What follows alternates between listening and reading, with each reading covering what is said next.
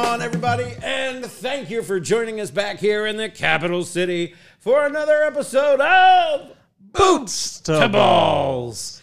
I am David Storm, Manning, PA announcer, game day host for your New Orleans Saints. And I, I can say that with a little Yes. gusto this week, especially after right. the performance they put on. And joined, as always, the beautiful to my bald. He is the one and only. Donald Dunn. It's a good weekend in Louisiana. We saw a lot of teams win, and I think everyone feels a sigh of relief. Yes, when they win, we all win. It definitely makes That's Mondays and the rest of the week a whole lot Lot. happier. So before we get into all the coverage, because that's what we do here on Boots to Balls, All we outkick Louisiana sports coverage, and we are going to do that uh, with you today. We got to kick it to the comments first That's and right. foremost, because uh, without you guys watching, enjoying the programs, taking it to the comments, uh, we're just two guys in a very cool room talking about sports, and that's Yep. just weird. At Marlin sixty five ninety eight, he said, "I like boots to balls." We like Marlin sixty five ninety eight. Thank you, Marlin. We appreciate it. Our uh, our favorite fantastical friend, the Easter, Bunny. Bunny. We do. We have a we have the Easter Bunny. We're still waiting to get subscriptions from Santa Claus and the Tooth Fairy, but Yep. we know the Easter Bunny's putting in a good word. The Easter Bunny said, "Aw, thanks for mentioning me." That was probably the segment in the last episode. Easter Bunny said, "I love you guys. We love you back." Uh, and then that was followed by a ton of multicolored heart emojis and commentary on last week's games, and also said, "Easter Bunny like it a tip." Talking about just the tip, just the tip is the name of our basketball segment. Donald hates it, which shouldn't make me like it anymore, but for some strange reason, it really does. We put it up to a vote. Cheyenne Edgar 9310, she said, keep just the tip. Not touching it. Nope. Not touching it. She wants us. Nope. That, that's nope. nope. NA Moore 1279, friend and subscriber. She said she, or I, okay, first of all, I need you in this week's comments. NA Moore. I don't know what NA Moore stands No. for. I don't know if you're a guy or a girl. And I just inadvertently called you she. And I don't know why. I think it's because I see Amore, A M O R E, and I feel love and feminine energy. And I could be way wrong. So I need you to comment and let me know. You don't have to tell me your whole name, but let me know if you are male, female, binary, non binary. How do I refer to you? Reference of the day. For real, please, just give me that. Um, NA Moore 1279 said, Love the basketball commentary, but, quote, just the tip ain't it, Chief. Which makes me think you could be you could be a guy. Just just possibly. And you know, I'm gonna say this, and this might just become like the running gag of the comment section. Mm. If NA Moore never comments and lets me know, hey, I'm a dude, hey, I am a, a woman, then I am just gonna keep guessing because just the tip ain't it, Chief. Sounds very masculine, but you like I just Who knows? I'm so confused Wow. so very confused. Anyway, those were the comments. We appreciate very much you guys watching, Absolutely. subscribing, Thanks, guys. and taking the time to comment on the shows. We love all of your comments, whether they be that, whether you jump in with predictions for the game, which we right. will get into later. This was a good week It for was us, a by the way. strong week. Oh, we did all right. Strong week. We did all right. One of us did better than others, Hmm, who could that be? but overall, we did all We right. did good. We did pretty good. Uh, so I'm looking forward to seeing what the predictions are going to be like this weekend. All right, you ready? Let's just jump right into it. Let's go into it. Let's start with some LSU ball. Absolutely, absolutely. Well, the Tigers won. Woohoo! Yeah. Love Who would have guessed that between two Tigers? yeah, that's true. It's hey, it's, hey, hey. you know who's going to win this week? That's right, the Tigers. The Tigers are going to win again. It's just a crazy. automatic win streak, and everybody wins when the Tigers win. But the LSU Bayou Bengals did take it down uh, up to Columbia, Missouri, and brought home a 49 to 39 victory in a game that had a lot of moments where you had to catch your breath. You had to say, "Okay, is this where the season actually ends? Have we reached the end?" Or Jaden Daniels showed you through his once again Heisman level performance. We aren't we haven't shied from it. We're starting the campaign. We already I think we were some of the first personally who said Jaden for Heisman because the man continues to put on that level of performance week in week out. I tell you what, Jaden Daniels, um, I'm, I was going to do this a little bit later in the segment, but if we're going to start with Jaden Daniels, we just need to let's start. start with Jaden Daniels. We are all aware that Jaden Daniels is crazy tough. That's right. And for the folks that have been a, a part of the, the show for the last couple of weeks, y'all have heard me talk about the stopping the Jaden hate, and you Mm-hmm. need to. So I'm going to give Jaden my weekly shout out right now. I'm going to sing his praises real quick over the airwaves on the Nussbus radio station. Garrett Nussmeier is not a bad quarterback. Not at all. He's not a bad quarterback. And I look forward to what he's going to do with the LSU offense next season. But he ain't Jaden. Nope. He's not Jaden. And next year, I would be shocked, shocked if Garrett Nussmeier is in the Heisman Trophy conversation the way that Jaden Daniels is this year. Yep. Uh, and that's not a slight on on Garrett Nussmeier. He's just not doing the things that Jaden is doing. Nuss went 0 and 2, 0 for 2. Two passes, both incomplete, while Daniels was having his rib injury evaluated. No positive impact on the game at all. I mean, no Didn't- negative. didn't impact. turn the ball He Didn't turn the ball over, so that's I guess technically a go. positive. But if you're not Good moving the ball, you're you're that's not positive either. Not at all. So, uh, meanwhile, Jaden Daniels, when he finally comes back a couple plays later, he's playing through injury in the second half. That's right. Collecting a huge chunk of his 130 rushing yards and running and throwing go ahead touchdowns right. with bruised ribs. If you still hating on Jaden Daniels, please tell me why. Bootsportsnetwork.com. Leave me a comment there or in the comment section below and please plead your case to me because I don't get it. It doesn't make sense. I don't understand it. I think it's almost over. I really do. I, I, it's it's all the websites you see. I'd like to apologize. I'd like to take it back And because people have now seen he can prove it week in week out. as well they should. For this LSU Tiger team, who is not without fault or problem, That's absolutely correct. Jaden Daniels ain't one.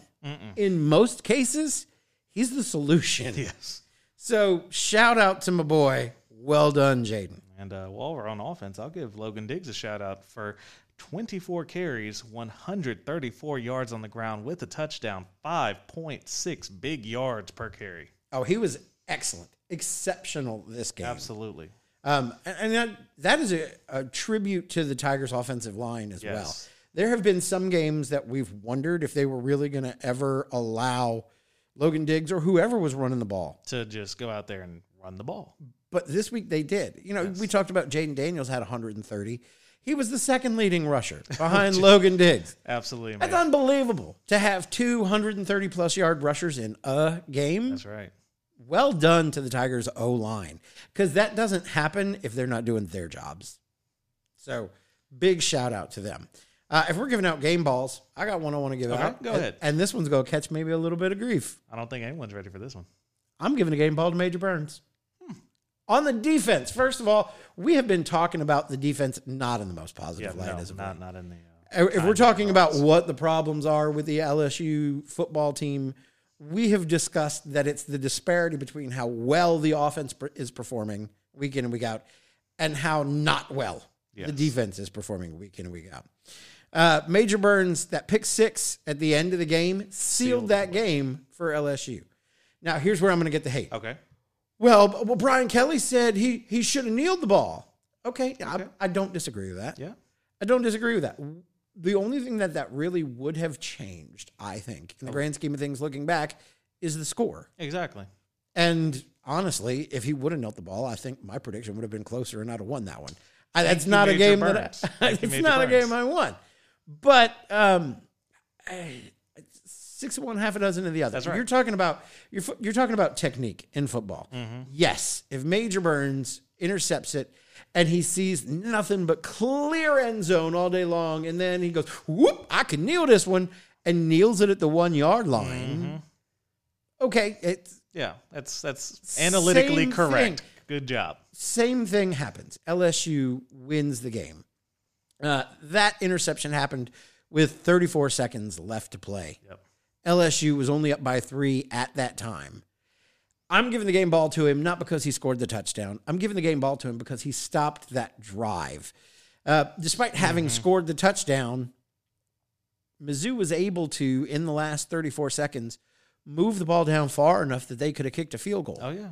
Had he not made that game saving interception, regardless of touchdown or not, they still could have made it far enough with plenty enough time to kick a game tying field goal or potentially throw a touchdown. Particularly when you see Missouri, who has a Groza level kicker. Now, obviously, he didn't show it this game, and thankful LSU didn't get to see that leg. But the man's hits from 61 yards already this season to win games at the last second. Getting to take him out of it, getting to take that Missouri offense where you thought that their leading wide receiver was going to hit 200 easy, get to just remove that in an instant. And then not only while you're removing that threat, you're then hyping the defense. You're giving them something to latch on to where they've had to take a lot of heat over the past couple weeks to give them something to be celebrated for, to get to see that, them lifted up. I think that is a major statement, not only for the Tigers defense, but saying that, hey, I know it's been a struggle, but we still have talent here. This is still LSU. Now, and here's what I'm going to say, and this is uh, maybe I should defer to uh, potential LSU football coach, producer Brett. Um, when you're talking about technique versus, and we've talked about Yes. the issues that LSU has had defensively this season, especially over the past couple games. Me as a fan, I was happy Mm-hmm. when Major Burns crossed the goal line. Same. I was happy that he scored a touchdown, not because the defense scored a touchdown. I was happy because that meant with 34 seconds left, now Missouri, it's a two possession game. It is potentially likely Yep. that they'll score one, highly unlikely with the amount of time that they have that they're going to score two. I would much rather have had that than the than the kneel down Yeah, much less the I- fact that as made as a fan. a I, lot I of will say, as a potential uh, coaching candidate Yes. for the LSU, I think the only time a kneel is appropriate is like in 2011 when there's five minutes left in the Ole Miss game and you're up 56 and you're at the one yard line and it's to disrespect your opponent. Yep. Now, not to say anything here, but we've mentioned our friends in the desert once or twice and how sometimes there's a little bit of shenanigans that go on.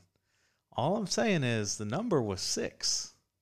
Sure was, wasn't it? And if he kneels that ball, there's a big difference in the state of Louisiana on how a lot of people felt. Oh, that was a little bit of a bad beat, wasn't it? Just a touch of one. Oh, it sure was. I didn't even think about that. I lost track of the numbers entirely at that Mm-hmm. point. I was just happy to see the defense balling out. That's right. Um, Aliens of Vegas saving the LSU defense. And I would like to, to say something to to you, producer Brett, Yes. and your your coaching. Uh, that comes entirely from someone who doesn't believe in kicking extra points. No, You don't believe in kicking off at all, correct? You you believe in I- onsides only. onside. Well, okay. Every kick is an ambush. Okay, every kick is you line up for a regular kickoff so that most of their players on the other side of the field, then you onside it. It's a numbers game. You'll get it. It worked for the Saints. One time, just just One out of one time.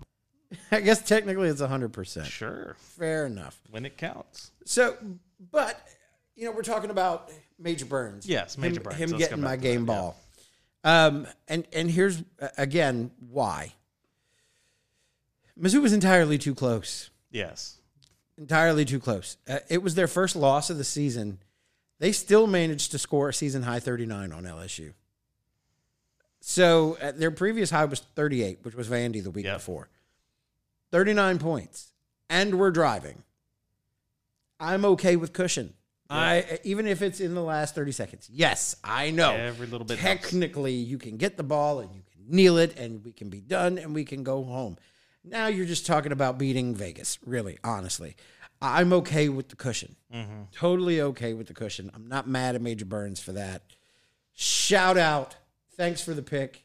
Enjoy the points. I, I don't care one way or the other. yeah, and I think one thing to look at there, you know, it's it's very strange that we're at this point with LSU. We shaved 16 points off the previous week's defensive scoring output. Most of the time, you're celebrating that, like in the case Yeah. of the other team in Louisiana Saints.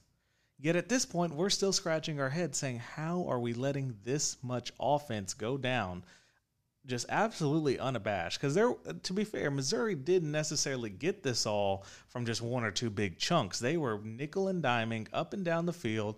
Give me five yards here, 15 there, so forth and so on. And it wasn't that sloppy of a game from LSU. You didn't see that many penalties. Of course, we had a lot of conversation regarding some of those penalties. Well, Uh, but you know, I felt like overall the defense played a cleaner game, which was thankfully something good to see. So I I would agree. I think that there were some of the penalties. I think were very kind of ticky tack. Yeah. and I was not a fan of them at all. And I want to pull up the stats because I want to get the numbers right on this. Correct. But there were, I think, way more penalties than there uh, than there needed to be. So looking at the stats on this one, penalties for uh, LSU were 11 for 83. Yep.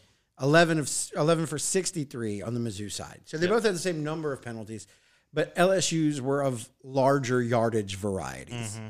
Um, and some of them were just downright dumb. Yeah. Uh, like just I don't know what you were thinking committing that penalty kind of penalty.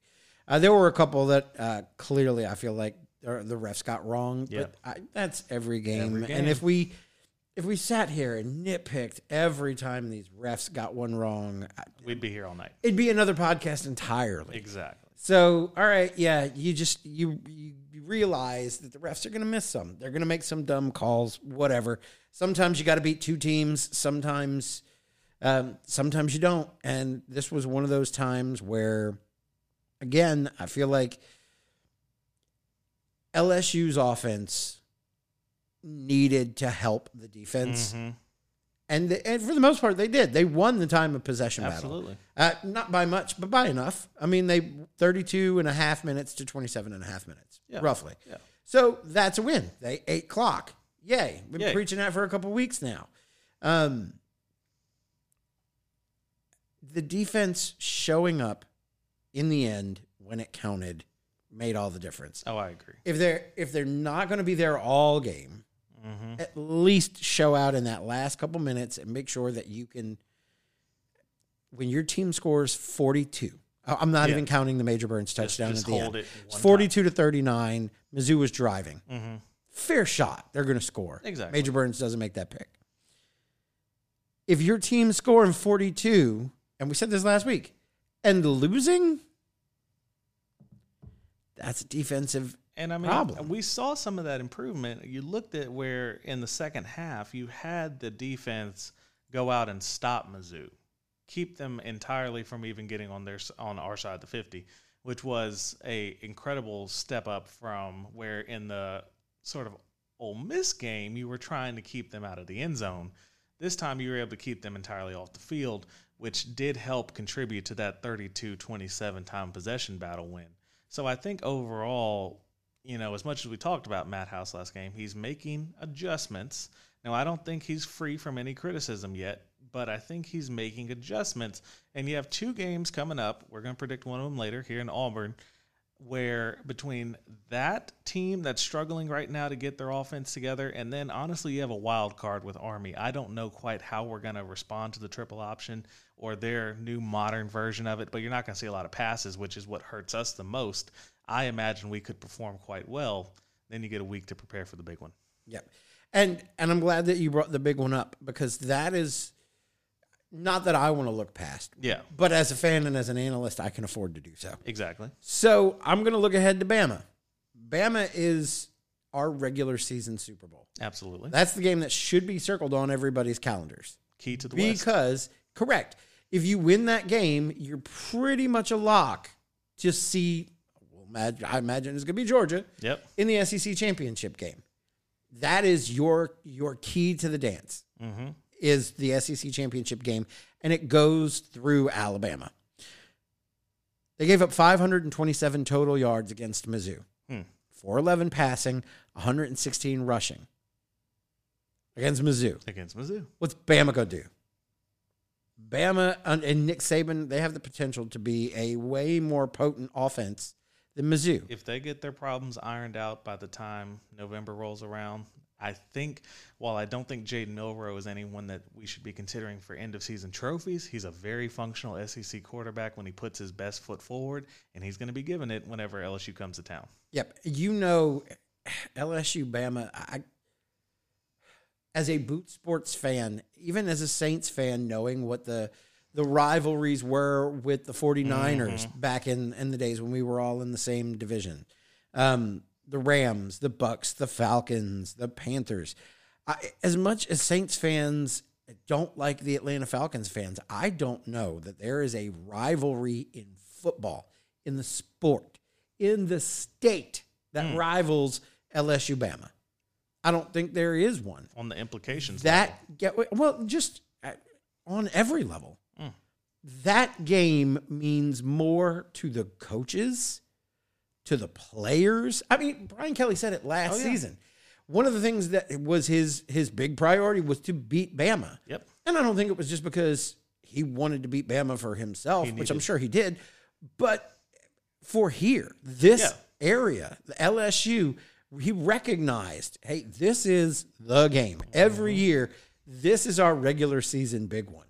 I have to ask you, um, Dave, because I'm 25. Donald, I also believe, is 25.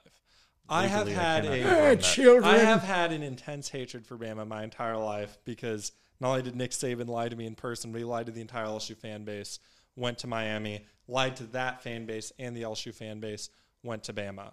I always viewed him as the Benedict Arnold of football. Was the hatred for Alabama as intense as it is now? Because I my hatred started for them before the Benedict Arnold of football era. No. Oh, okay. I, I not that I can recall.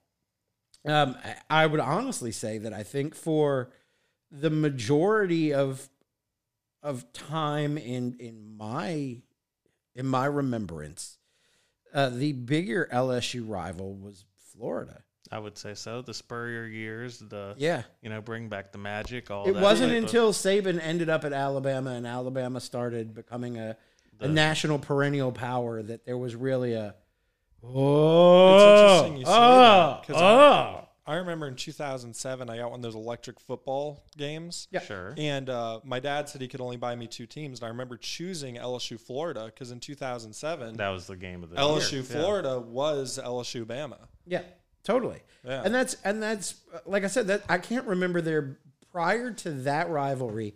I cannot remember any team being a bigger LSU rival. That's always the conversation you hear when it comes to LSU is, you know, we don't have a geographical rival, uh, you know, since the demise of Tulane effectively from the Yeah. ranks of Power Five football. Uh, our nearest opponent is generally you can call it either Mississippi State or Texas A&M, a near four-hour drive to either one. So we're not geographically hating someone like you have Alabama, Auburn, or you have you know Georgia, Georgia Tech, anything like this. All we really have is who is the one that is stopping us from winning what we want.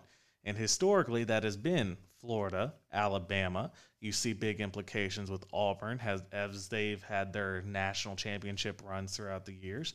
So LSU is a unique school to where we don't necessarily need to hate you because my sister went to the other school. We hate you just because you're in the way and you're going to get it regardless. Yeah. And and to that point, Brett, I know we've talked about the the LSU Tulane rivalry, which was a that was also a predominant I hate rivalry. I think you. Oh, well, I don't want to say that. Yeah. I don't. I, I was going to say I think you're the only one, but I don't. I don't know that that that would be an accurate. Well, statement. it's interesting because well, hold on. Let me finish my statement, Mister Interruptus. Um, that wasn't as as heated a rivalry as LSU Florida was because it was more like a friendly in-state rivalry. Like, yeah. I remember my my grandfather on my mom's side growing up was big Tulane.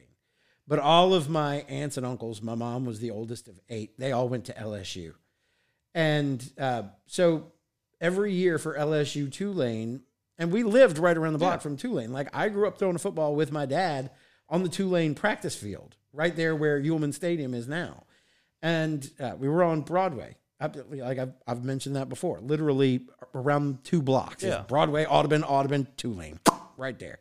Um, we would. Uh, it, it was funny. My grandfather, and my dad used to go back and forth LSU Tulane week, all week long. Mm-hmm. My grandfather would wear the greenest green he could find, and my dad would show up in the the biggest LSU that he could find, and they would go back and forth. And it was the funniest thing for me because of just their senses of humor. It was it was like watching George Carlin battle Sam Kinison. Oh, yeah. Well, I think that's interesting because I believe it's a generational thing. Because I grew up with my football fandom primarily with my grandfather, who's in his like mid 70s, and his friends. All of them were LSU guys, and they hated Tulane like we hate Bama. Interesting. Interesting. That's a, that's a fair take. I think we need to put it out to the listeners. Hmm. If there are some listeners out there that have better Is that recollections a than poll I question do, for the week? I don't. Well, it, it, Let's make Hmm. it. Who is LSU's true rival? Who pre Bama? Bama, Pre- pre Bama. Bama. Because there's Tulane, Florida, and Ole Miss. Those Pre are the- Bama. And Ole Miss does get a lot of. Oh, missed it. Yeah. Yeah. go to So- heck, Ole P word. Yeah. Go to heck. So uh, you'll see. All right. So you let us know, listeners out there in the comments section, who was LSU's biggest pre Bama rival? Who do you recall? Absolutely. And while you're down there and you're enjoying all the content from the Boot Sports Network, go ahead to our community page. If you're here on YouTube already, you can go ahead. We'll have that poll question up there. Hit one of the responses or go over to one of our other social media sites, be it X, Instagram, Facebook, TikTok. The list continues to grow and we keep producing more content. We need the followers to catch up. I'm going to say before this episode, we are at 46 subscribers on YouTube, and that's not a good number for me. I don't like that number. It's a little uneven. How about we make it 50? A challenge for the viewers this week. Get us four subscribers, and we'll make sure to shout If all of you out. If we this get to 100 subscribers before December 1st, I will do 100 push-ups on camera. Not You've heard it from producer Brett. You've heard it from me. Now it's time for you to act. Follow the Boot Sports Network. And look, we love all 46 of you who are our current Yes, subscribers. absolutely. And we are grateful for you. But do us a favor and tell your friends. Let this be the topic of your water cooler talk. Come, uh, well, this uh, usually comes out on Thursday, so Friday morning, getting into your boot sports weekend. Yeah, well, David and Donald said this. What do you think? And blah, blah, blah. Mm-hmm. Let us be your topic of Friday morning water cooler conversation. We would. Uh, and while you're at it, what other podcast do you listen to that helps you win $10,000? This one does. All thanks to Family Promise of St. Tammany Parish. They would like to give you that $10,000 that I promised. Family Promise is an organization that provides shelter, help, and hope for families on the North Shore, and they cannot do it alone.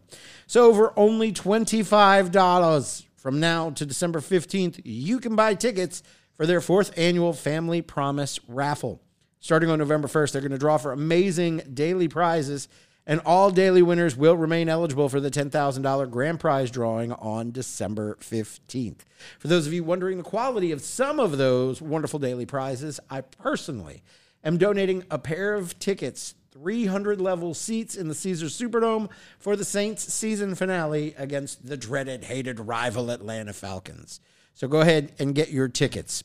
Again, uh, if you were a daily prize winner, you do remain eligible for the $10,000 grand prize drawing, which will take place December 15th. The more tickets you have, the better your odds. So get yours now at fpstp.org. That is FPSTP, short for Family Promise of St. Tammany Parish dot org. So we talked a little bit about LSU. We Yep. kind of bled into Tulane a smidge. Tulane was idle this week. I mean, which is Yeah. fair enough. They should have. They deserved a week off after Absolutely. beating two teams, UAB and the refs, the week before. Absolutely. They actually are going to take on the Memphis Tigers, another Tiger team Wow, playing. Tiger. Oh, there's so many Tigers. All the Tigers in one episode? That's lots of Tigers. Is that? That is Jeez. all the Tigers I mean, short of. Clemson. Did we mention Oh, Clemson? Hey, did you know Clemson? I mean, we mentioned Clemson now, so Hey, I, we did it. I think we. Damn, Achievement that's unlocked. Hit that little notification. Correct. All right, so they're uh, they're going to be taking on the Memphis Tigers Friday the thirteenth. We'll break that one down in predictions later on in the show. And despite their idle week, they still managed to remain at what would have been number thirty Number 30. in the AP top twenty-five. I know another team that was in the 30s this week. Bruh, And that is a miracle Who? itself. who made it to New England? I'm saying. I don't know who them people were, but I like them. I hope they stick around. The New Orleans Saints, my guys. That's the team that we we expected to see all season long. Been waiting on it. Showed Hoping up, for it. shut out the Pats, thirty-four to nothing, in New England. Whew. Walked into Foxborough and went, "Hey, nice place you got here. Mm-hmm. We live here now." That's right. This is our house. Oh my God. Give somebody from Louisiana a little cold weather. Look what happens. Now, while I am super excited about the win, I am living in a realm of cautious optimism. And here's why. Uh, I, d- I begged last Yep. week, folks. We'll remember, I begged for the offense to break 20. Break 20. 20. Sounds familiar, right? Banging on the table and all that. And they did. The offense broke 20 points. That was even without the Tyrann the Mathieu, pick six, which, by the way, you love to see. The Saints offense posted 27 on their own Yes. in this win. If they can do that consistently, the offense by themselves post 27 points. The way that the defense has been playing, they're good enough to hang with just about anybody in this league. I will say that, including Oh, San Francisco, okay. Dallas, All right. Buffalo. If the Saints can post 27 on offense and the defense plays lights out like they're doing, Un- Yeah. Unstoppable? Eh, we're not there yet. Cautious optimism. damn good. Yep. damn good. They're gonna make it a game. They'll make everyone a game. But so here's where I'm I'm sitting, right? Okay. What changed? What changed offensively? Was it players? Was it play calling? Was it just the fact that it was only New England? And here's what I mean by Yeah, that. go ahead. The Pats were only one and three coming into the game. Their only win was a 15 to 10 slugfest over the depleted Jets in week three. They are tied with Denver for dead last in the hmm. whole of the AFC. They have now been outscored 72 to 3 in their last two games. 121 to 40 in all of their losses this season, 131 to 55 all season long. Their offense is ranked 23rd in the league, We're 22nd offensively. Their defense is middle of the pack. They're giving up an average of 26 points per game. Okay. New England is just not a good team Not at all. this season.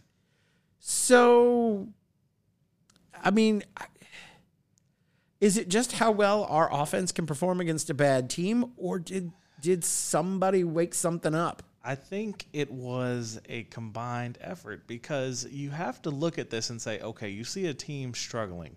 You see something that is not functioning. Do you go and you play to its level or do you elevate and you show what you can be against that weaker opponent? The Saints chose to do the latter. Saints chose to make sure that everyone knows, hey, I know we had a couple rough weeks there. I know it didn't look pretty, but we are still a playoff team like the majority of you predicted us to be. You saw so many people say Saints are going to win the South. You saw 11 and 6, 10 and 7. All these predictions don't look too bad when you watch that team that played against New England. Looks very much on brand. You saw the Saints offense get into gear. You saw Alvin Kamara get to play like he's been playing his entire career. And now, I'll be honest with you, I have one critique, and I can't let it slide. Derek Carr is still struggling a bit to get the ball distributed. And I don't know if it's the AC joint. I don't know if it's the timing that hasn't formed yet. But 180 yards is not going to win you many games in the NFL. All right, so Drew Brees career completion percentage In the high 60s. high 60s. Derek Carr was 18 for 26, 183 yards, 69.2 completion percentage. Halfway there. Average 7 yards per catch. All right, so the completion percentage is there. Yeah, 183 yards, not a lot. If those 18 receptions were for for longer receptions, Yeah. uh, if he had a longer average yards per catch, I'd probably be a little happier with Mm-hmm. that. Saints fans typically used to pushing 300 yards Spoiled. passing, between Spoiled. 3 to 400, Yeah. 500 on a good Drew Brees game. I don't think Derek Carr's ever going to get us that. Okay. I could see Derek Carr being a consistent between 250 to 300 Yeah. guy. Nice day on three. But I also don't think that Dennis Allen, is, and I know that Dennis Allen isn't the one calling the offensive Yeah. plays. I think, I don't think he's the type of coach that's going to have a 500 yard passing game. and want to rely on that I, offensive I think he is a probably a more balanced, smash mouth, old school style football coach.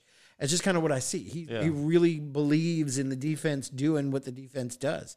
So I don't know that you're ever going to see Derek Carr with a with a 450 plus Mm-hmm. yard football game in a black and gold jersey. I just don't think that that's going to happen. And I don't think that that's a bad thing. If they Yeah. can win play, playing balanced football, especially with the two-headed dragon that hopefully we'll get to see coming up here pretty soon, Mm-hmm. Alvin Kamara and Jamaal Williams. You'd have to think that can be pretty balanced. Could you imagine Alvin Kamara, Jamaal Williams, Chris Olave, Rashid Shaheed, Mike Thomas, all at the field at the same time. Yeah. Much less the tight ends. Defense giving you fits, and that's not even accounting for tight ends. Yep. You've got tremendous tight ends. When Juwan is is healthy and he's out there, his first Foster Moreau is looking fantastic. That's right. Taysom Hill, whenever he lines up wherever he yes, lines yeah. up, and then Jimmy Graham on top of it all. Like our On paper, should be loaded. our offensive skill team is stacked. If if the offensive line and kudos to them again though, play in New England, they finally started to to get Derek a little bit of protection. He was able to complete more passes. He was able to have a much more complete game. Absolutely.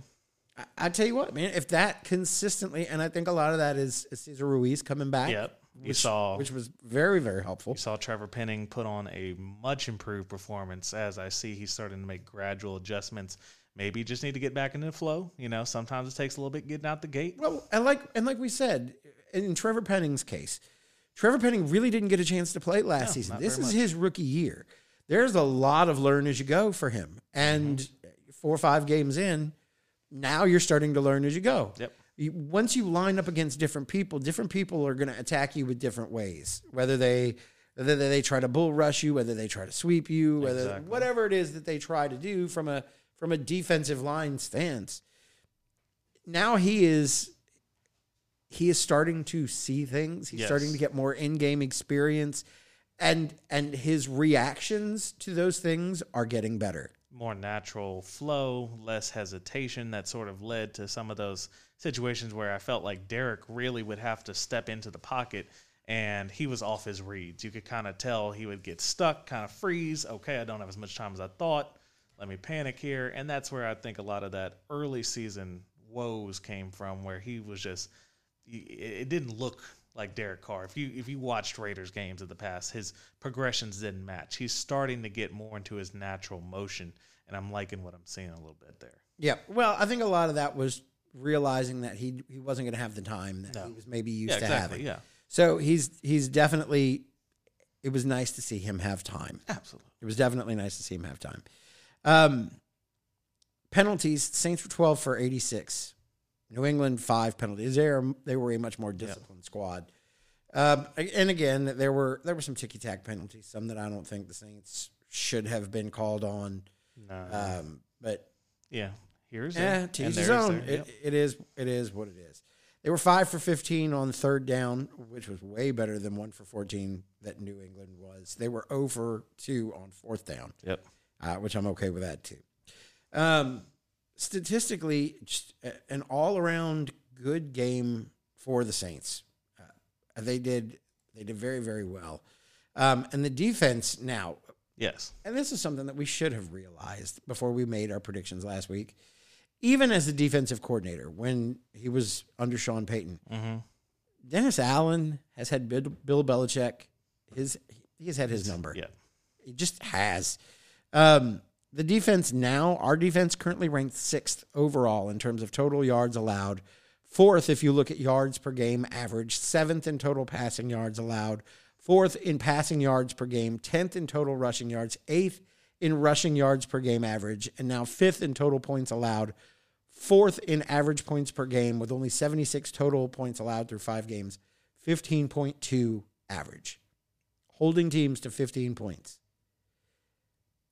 Even when the Saints couldn't break 20, if they can keep, if they can get to 19 and hold That's teams right. to 15, that's a win. 21 put up 24 i mean you're starting to see the saints defense i think as the last pieces that were coming off of that injury report start to show back up playing consistently you see Tyrann Mathieu get to get in the game. Almost had two interceptions. He did take the one to Yep. the house, but the other one, you know, was just a footstep away.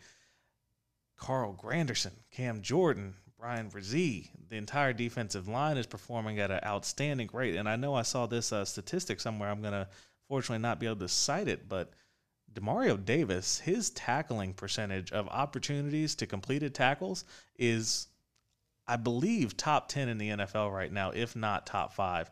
He has been playing at a amazing level at age 34. You would not uh, you know, I, I remember when we first brought Demario on, and you know, I said, okay, I guess this is kind of going to fit that sort of Vilma mold, you know, kind of a defensive leader, but you know, what kind of production will we see? And I mean, Demario Davis has exceeded everything I think every Saints fan thought he was going to be. To your point, in Foxborough, Demario Davis tied with Alontae Taylor for six total tackers, Yep. six total tackles, leading the team.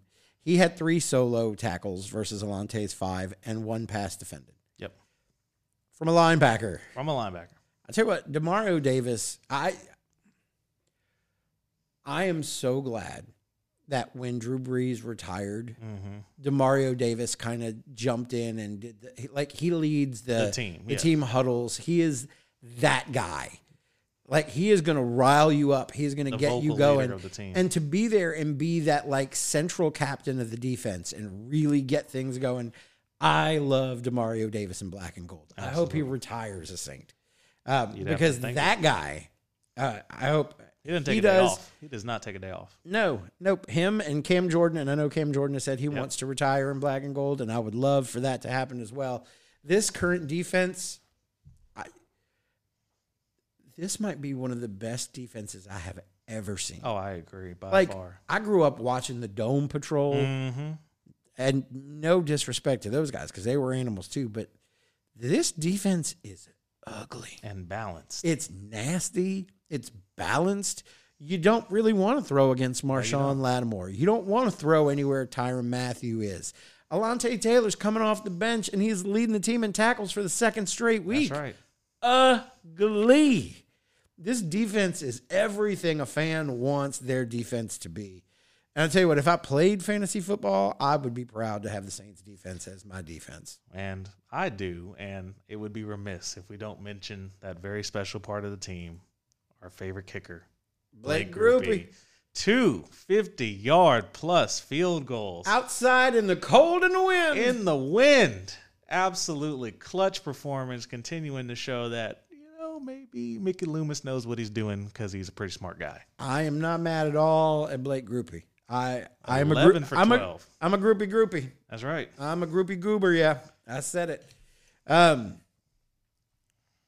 we mentioned it. First of all, we have to. We got to give Alvin Kamara his game ball. Oh, absolutely. Alvin Kamara did score a rushing touchdown in Foxborough, which now makes him the all-time leading Saint scorer.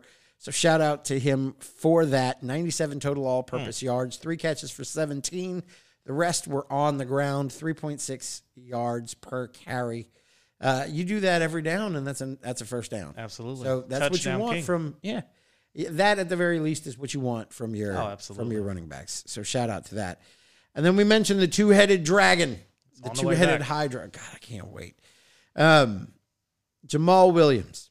He's been out with a hamstring injury that he sustained against Carolina. No official word on his recovery Mm-hmm. has really been released recently, but he was put on IR. So the earliest that we could see him, if he's healthy and things are going well, could be Jacksonville on the 19th in the Dome. Mm, my birthday is the 16th, so we get we got Houston the day before, that's right.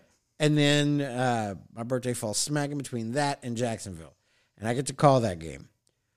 Oh, what a present that would be! If it's possible, it would be a good time. I would love nothing more than to see uh, Jamaal Williams come back. I want to see so badly, so badly, what the Saints plan to do with both of those two guys in the backfield. I'd like to think since he's been out, he's had some time to put some ideas in his head, get kind of motivated, a little bit uh, chip on the shoulder for him in there, and You're talking about putting a chip on the shoulder. expect a big week from He Jamaal. came to New back. Orleans with a chip on his shoulder. That's right. he left that game when he got injured.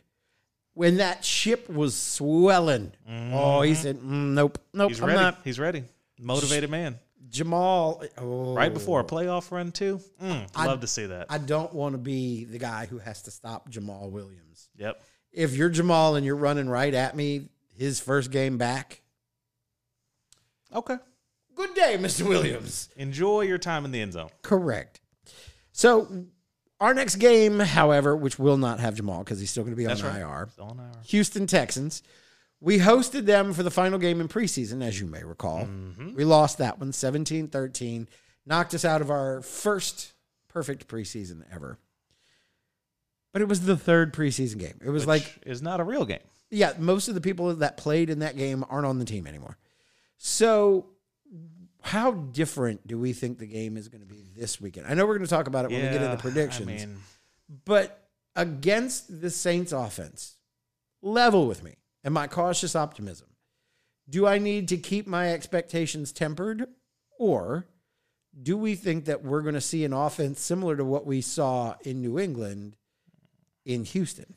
I think Houston so far has been a surprise amongst the uh, rebuilding teams in the league, if you want to call them that.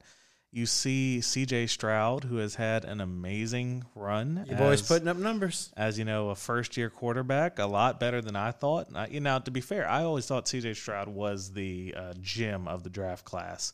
A lot of people gave Bryce Young a lot of hype. A lot of people gave Anthony Richardson, which he has certainly earned it to this point. But coming out of college, it did raise an eyebrow as an SEC fan. CJ Stroud has not really had any miscues so far, and got a good chance to prove it this week against one of the best defenses in the league. He does. When we get into predictions a little bit later on in the show, I've got some stats on CJ Stroud. I think I do. I'm pretty sure I wrote. Just a touch. Uh, so we will we will discuss those uh, when we come back around. Yeah, I do. There it is. I There it is. Uh, but that is then, and this is now. And right now, we got to take a quick break. Shout out some of our sponsors. No self respecting sports fan likes to play on ugly turf, mm. which is why I and so many others trust my lawn care to Fleur de Green Lawn and Landscaping. Chris and the crew at Fleur de Green do a whole lot more than just mow lawns, which I can tell you from firsthand experience, they do do well. But they can also help with landscaping installation, plant and garden maintenance, drainage, irrigation installs and repairs, paved stone patios, fences, and much, much more. For examples of their work, check them out on Facebook at Fleur de Green Lawn and Landscape. Or for more information, call Fleur de Green at 504 240 8044. Email fdglandscape at gmail.com. Tell them David Storm sent you. Fleur de Green Lawn and Landscape. They love what they do, and you will too. And I do. I'm looking out and I'm seeing all these wonderful lights, and it's a well lit place. You can see my face, you can see David's face. If you're lucky, you might see producer Brett every now and then, but it's all because we're at Echo Tango, an absolutely wonderful place. We have the opportunity every week to come and do this show. We get to put out our best product, and you know we've seen some of the commenters. You've all are appreciative of the production quality of the show.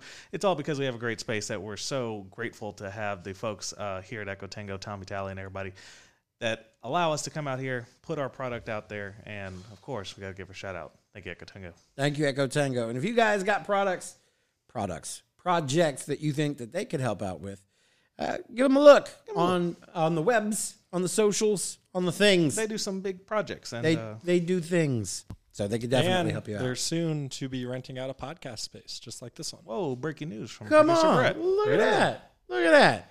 So check We are- out Echo Tango. Boots to balls, setting trends in That's the podcast right. community. This has been so successful, Blazing the thanks trail. to y'all, that now Echo Tango's going. They're going to do this full time. I like that. I like that. I like that a lot. All right, we have uh, we've talked about uh, we've talked Previous. about the biggins. Let's kick it around the boot, shall we?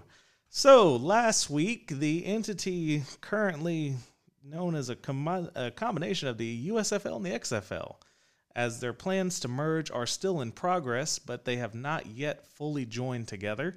Uh, they made a unique statement this week that we haven't really seen very much in their level of football or really sports that they are going to be selling their franchises. Now, they did give a preface that this will be about three to four years down the road, as currently Fox has full ownership of the USFL product.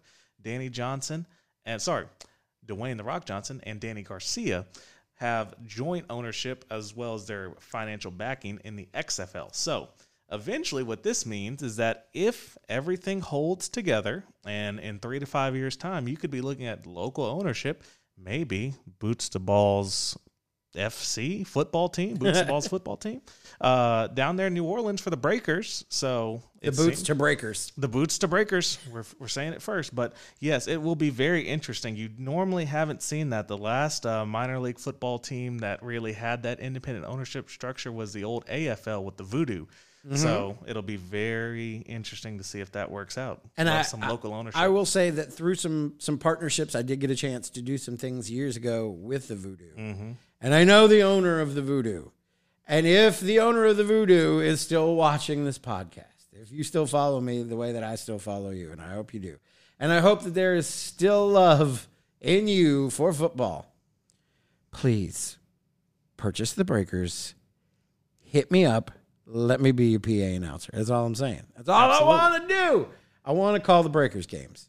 and I had Breakers pennants in my room as a kid. as a kid. As a kid, growing up, I was I was a big Breakers fan. Fundamental. I don't know very I don't know many people who had uh, as much fandom for the Breakers as I did. My dad called me Dave the Wave That's right. Because back when I had hair, I had this big like weird The- swoopy the thing. wave, yeah. It totally did. There are pictures. Um, that's the name of the Breakers mascot. Is Dave the Wave. It was then. It is now. I want to call for the Breakers. and last but not least, play a game in New Orleans. It's been three years. Or Please. a couple of seasons would be great. yeah, we'd appreciate it. Um, Wait, hold on. I, I I'm, I'm watching producer Brett. He looked like he wanted to say he's, something. he's just Uh. I was just thinking, why be the PA ma- uh, PA announcer when you can be Dave the Wave? You should be the mascot, not the announcer. no, It's breaking the No. breaking the fourth wall. no, because Too advanced. no. First of all, they're gonna want me to do stuff like jump off of springboards and I'm gonna have to like get down in a three point stance, which these old knees won't do no more.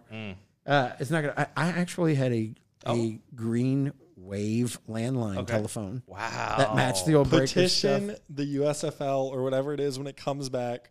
Make this man the PA announcer. Make his dreams come true. It's going to start here. It's going to start here right on this podcast. Speak it into existence. I'm just and putting what it out there. is coming to an end with the news here on this podcast is the time for the Tulane athletic director as Troy Dannen has gone about the process of finalizing a deal with the University of Washington. He will be leaving the Green Wave, heading up to the Great Northwest to tackle on bigger projects and certainly appreciative of all he's done at Tulane. Certainly put a lot of those teams in the right direction. Saw a lot of teams accomplish things that many people wouldn't have predicted. So good job on you and good luck at Washington. You know what they say? Every new beginning Mm. comes from some. We wish you the best of luck in all your future endeavors. And I'm curious to see who they get to fill that seat. That'll be an interesting. A Uh, lot of qualified candidates. you know who I think they should consider Okay. for the Tulane athletic director job? Someone who's been considered for a, a high level coaching position before. I would take the job and sink the program purposefully. Uh, I withdraw my previous statement. And we thought he was getting somewhere with the green shirt this week. I we mean, thought he you was looked the coming job. You around. looked the part. With your big old I green mean, lumberjack I would flag. do. I would do amazing. First thing I'd do is get the games going again with LSU. Okay. And I'd make the program be undefeated and purposely throw every game to LSU.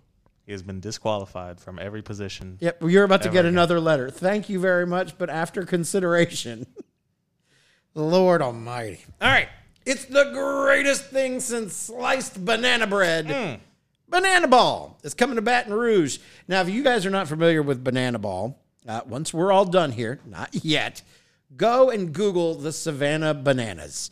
Uh, they're like the baseball equivalent Absolutely. to the Harlem Globetrotters, and they are taking their unique version of baseball on the road, which will include a stint right here in the capital city at Alex Box Stadium. The Bananas likely will take on their arch rivals, the Party Animals. Sometimes they do play other teams, but mm. mostly it's the Party Animals. It's going to be on Skip Bertman Field March 14th through 16th. Tickets are not yet on sale. However, you can join their ticket lottery list. It's on their website, thesavannahbananas.com slash tickets. Uh, as it says on their website, joining the list doesn't guarantee the opportunity to buy tickets. A random drawing will take place about two months prior to the event. If you're selected, you'll have an opportunity to purchase tickets. So good luck and welcome to the boot, bananas. And last but not least, we don't do a whole lot of talking about local NAIA football squads. Yeah, because uh, not too high on the list usually. well, sadly they don't seem to move the media needles much, so they don't end up on our radar. However, when one makes history, one cannot ignore it.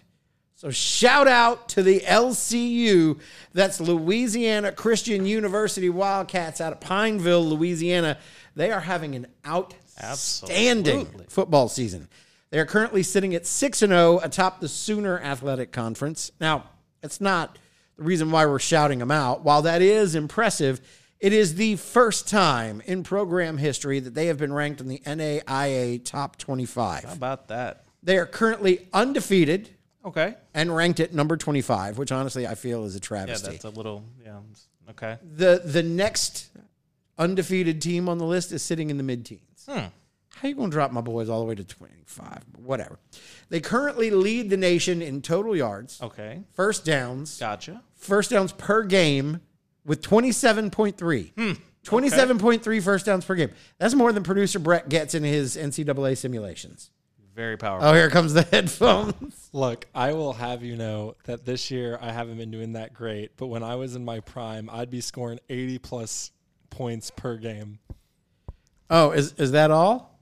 Because these guys, um, they're doing some pretty impressive things offensively as well.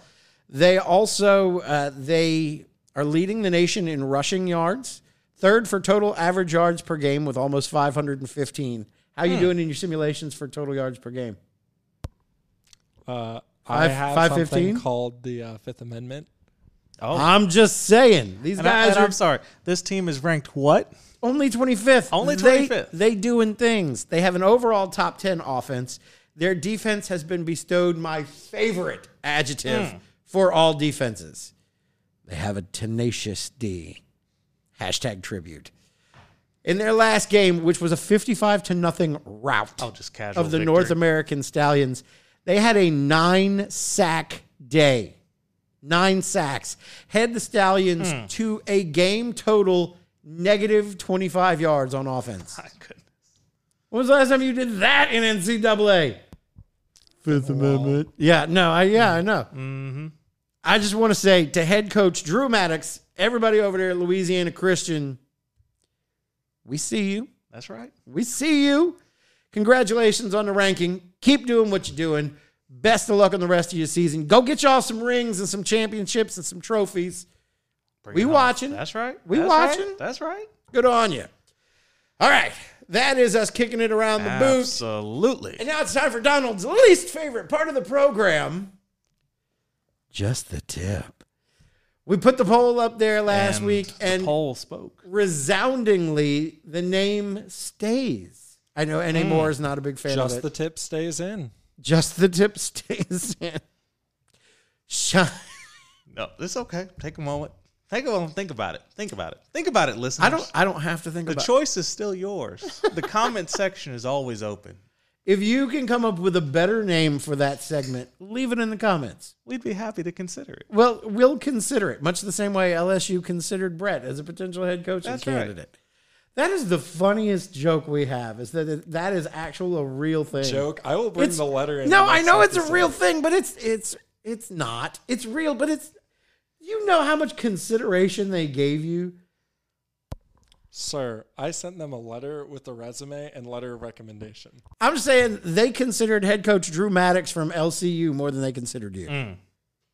I have yet to see proof that they considered him at all. I have I have a letter from Written LSU proof. that says after some consideration, comma, we decline your offer. Consideration means I was considered for the head coach of LSU and unlike Brian Kelly, I've won every game in simulation this season. We still need to make this happen where we get a coach, whether it's Brian Kelly or whomever, Whoever. to challenge him in NCAA. It will be a fine day when it happens. Oh my! I tell you what, I, Coach Drew Maddox, I'm talking to you today. We Yep. go, we can put LCU on the map for a minute. I don't know if you're a gamer, like a video gamer or not, uh, but I'm sure if you're not, somebody on that coaching staff or that squad is. I would be willing to do the coaching only mode where you don't play the players and you don't play the plays, you just pick the plays and let the AI do it. We could use the same exact team on a neutral site field in the game. Let's make it happen. What coach wants to come shut producer Brett up? I would. Oh, I would love Oh. that. It would be entertaining. Hit us up in the comments section, or uh, you can email us. Yep. Email us. Info at questions at bootsportsnetwork.com. And it's uh, right there in the uh, link section here on YouTube. I'm so- challenging you, man. Oh, that seemed legit. All But right. What cannot be challenged is the is, is the name of the show? That's right. What's the name of it, Donald? Uh, the name of this segment is just the tip. As Oh, the say it, like, you- say it just, like you mean it. Just the tip. As the Pelicans tip off the NBA preseason run as they are winning at halftime. Are they? We are shouting. We are recording live tonight. Yep. In regards to the game, so We record on Tuesday, so the game will be over by the time. That's right. By the this. time, but it's happening live right it's now. happening live right now. Would you like to give me some uh, sort of mid-game predictions on who's leading the team right now? All right, so I just pulled it up, but I haven't looked at it. Okay, I'll keep good, my good, eyes good. up. Uh, who's leading the team? We're talking Let's about go like points. Let's go leaders? points. I'll, I'll go category points. Who's leading? So who's leading the Pels in points? Yes. Not even talking about. Oh, just just right now, just like who's the current stat leader So uh, you got to tell me how far we are in game. or halftime? We are at halftime. Yes. Uh, Starters did play normal minutes. I am torn between Bi and Zion, but I'm going to go Zion. Uh, you were close. Zion at 12 right now. Bi at 14.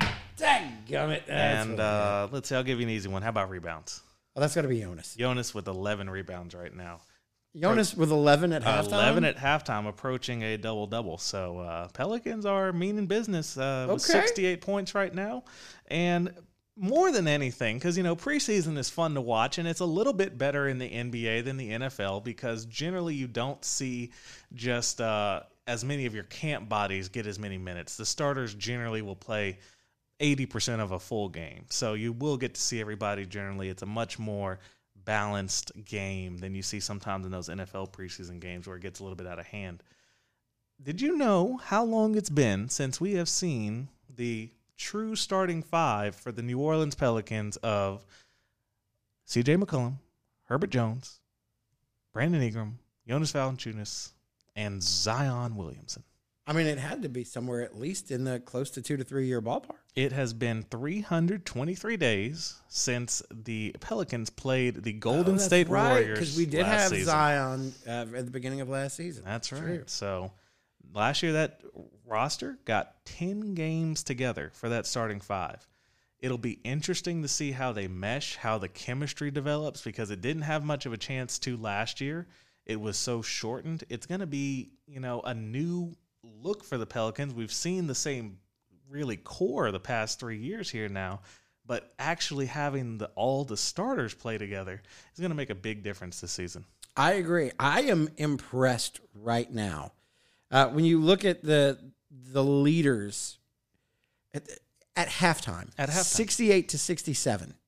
That's a high-scoring game at halftime right now. And I should mention at the end of the first quarter, the Pels had a double digit lead. So They did. They were up 38-26. And then they they let Orlando come back and drop 41 in the second. 41 to 30. But uh, they're still holding Yeah. on to a lead. Orlando's not a slouch team. no, not at all. They Um, got some good players there. They do. But I am to have two consistent 30-point quarters I agree. uh, in your first outing in the preseason, not mad at that at all. Mm-mm. Not mad at that at all. Um, shooting percentage wise, I think we could do a little better. Everybody's shooting touch. about 50% right now. Okay, that's that's all right. Zion shooting four from eight for the field. He's got Mm, five it's a little low boards, five assists, 12 points. BI, six of 12, uh, one of three from behind the arch. Uh, Herbert Jones, he looks to be lighting them up. He's Mm-hmm. two or three behind the arch. CJ3, That's right. I might have put the, the degree degree on him. He's only two of six from behind the arch right now. Yeah. Uh, four of nine, four of seven for Herb Jones. And Jonas is two of six, 11 rebounds, seven points. But Jonas and the big man down center, you can't be. You can't be mad at that. He's there to get you the ball and, and put some things back in. And I tell you what, when Jonas gets going, you don't want to be in his way either. Not at all. Not at all. And I mean, you're looking at some of the overall players we're going to see a bit more in the second half. You see Dyson Daniels, he's gotten off the bench. Currently, his plus minus, I'm not sure if you're familiar with that metric. We'll get more into it as the season goes along. Is that a 12 plus minus, which means he is working on defense right now. Yeah, boy. He only has two points, but the man is using his seven minutes to his advantage. You have other regular uh, backups here like Naji Marshall getting in there. He's putting in a lot of work. Kira Lewis. So we're still down what is affectionately known as along the Pelicans fan as the second line. Trey Murphy, Jose Alvarado, Larry Nance, those first guys off the bench. Right now, with the injuries looking how they are, we're going to see maybe Larry and Jose at the start of the regular season in two weeks. No guarantees, but it's been alluded that it could be possible. You're seeing them start to work one on one in practice this week. You got to see Larry and Jose go one on one together in that session. And I mean, they're moving pretty fluidly. It's not quite back to where you want it to be to put them in five on five, but I mean, this team has the signs that they could be primarily healthy at the start of the season, which is not the commonality in New Orleans. You have not seen that in so long. It's been a while. And and I tell you what, to see them shooting at 50% and still putting almost 70 points on the board Absolutely. before the half, I think is a great sign of things to come. Uh, I think the more that the team gets to play together, they're going to gel together that shooting percentage is going to get a lot better. Mm-hmm. You're going to have a lot more high percentage layups and shots, maybe even a couple defensive breakaways and and and being able to do some real big things. This is only the first game. Uh, I'm excited. Absolutely. Very, very excited for it. You mentioned Dyson Daniels. I think Dyson Daniels is going to have a breakout year this year. Uh, he is a he is a very talented player. Yes whose name could very easily get lost amongst the names of the starters. When you got a Brandon Ingram, when you've got a, a Zion Williamson, when you've got a Herb Jones, those are all guys that like you're going to have to get some attention. You're going to have to fight to get exactly. some attention from. I think Dyson Daniels does that this year. People are going to people are to put eyes on Dyson Daniels, and big things are going to happen for him. I'm going to tell you what I'm excited about uh, as well as getting a chance to see some of the the names you're probably not going to exactly. hear get called much. Uh, you've got uh, from Xavier, keeping it keeping it close and local. Kaiser Gates, who's is a rookie that, forward. Xavier New Orleans or Xavier in Ohio? I, you know, shame on me. I should know that. I thought it was Xavier New Orleans. It, is it not? I think it might be Ohio. I'll double check for you though. Well, whatever. I'm I'm going to credit gonna him. Claim him. We're gonna we'll claim, claim him. He's ours now anyway. Your degree is being transferred. Trey Jemison, uh, he's a six eleven center from UAB. Tevian Jones, six foot seven inch guard from Southern Utah. The overall number fourteen pick in this year's draft, the six foot five inch, hundred and ninety five pound guard from UConn, Jordan Hawkins who you and I both know has some familiar family with championship pedigree right here in the capital oh, yeah. city. This might be the cousin of Angel Reese over there at LSU. Show enough is cousin Angel Reese. So I can't. Uh, I would love nothing more. Oh yeah, would love nothing more. But let's let's be real. LSU lady basketball team. Uh, I would almost call them a lock to repeat. It's very possible. I'm not gonna say it, but if they lose more than say three games, That'd be a surprise. It would be a huge surprise. That team is loaded. Now let's just say for giggles, just for fun. Somehow or another, the Pelicans, with Jordan Hawkins getting a little bit of playing time mm-hmm. somewhere this season, just crazily enough happened to win an NBA championship. Yes, I okay. realize right. that's a pie right. in the sky dream. But just come along with me for a moment. It's a land of both of them taking the championship rings to the next family reunion. Oh my! The next cookout, son. I want to be invited to that That's one. That's gonna be a party. I'll bring the potato salad. I mean, he I did just, just win a national championship at UConn. So that's true. That's true. Both of them already. He, what, yeah, but I know. Mm. You're right. You're right. That's right. They can show up with their college rings. Then we'll get her in the WNBA. Oh no, she's gonna win quite a few WNBA rings. I think.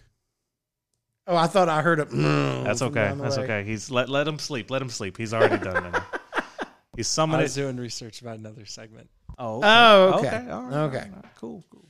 Uh, but no, I I think that the Pelicans are poised to have a stay healthy. A stay healthy year. I, Just to stay healthy. I said it. I said it weeks ago.